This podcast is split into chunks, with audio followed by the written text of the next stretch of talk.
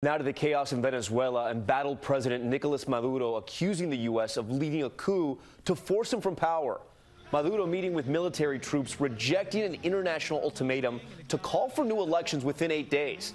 The White House backing the opposition leader as an interim president, urging other countries to do the same. Secretary of State Mike Pompeo telling the world, pick a side. ABC senior foreign correspondent Ian Pannell in the region.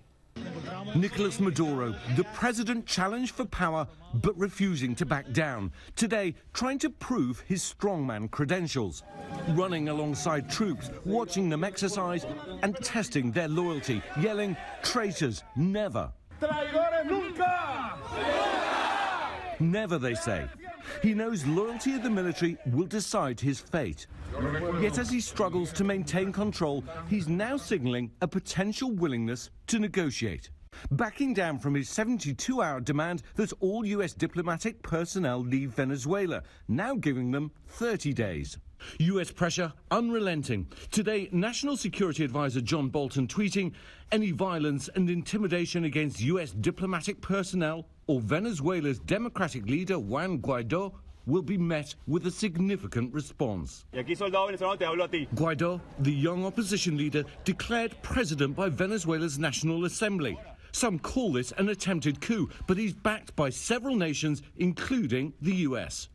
Outside Church now urging the military to also support him.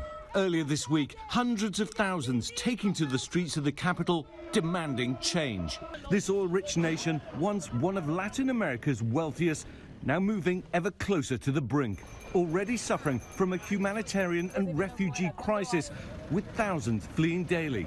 We met this group tired and tearful after just crossing, leaving behind a nation suffering from crippling food and medicine shortages for an unknown future. This weekend, Secretary of State Mike Pompeo at the UN Security Council telling the international community now it's time for every other nation to pick a side. Tom, no one knows where this is going to end. Guaido is investing in the people and he wants them to come out onto the streets once again this week, whereas Nicolas Maduro is investing in the army. He knows that's where his power lies. Tom? Ian Pannell monitoring all the developments out of Venezuela. Hi, everyone. George Stephanopoulos here. Thanks for checking out the ABC News YouTube channel. If you'd like to get more videos, show highlights, and watch live event coverage, click on the right over here to subscribe to our channel. And don't forget to download the ABC News app for breaking news alerts. Thanks for watching.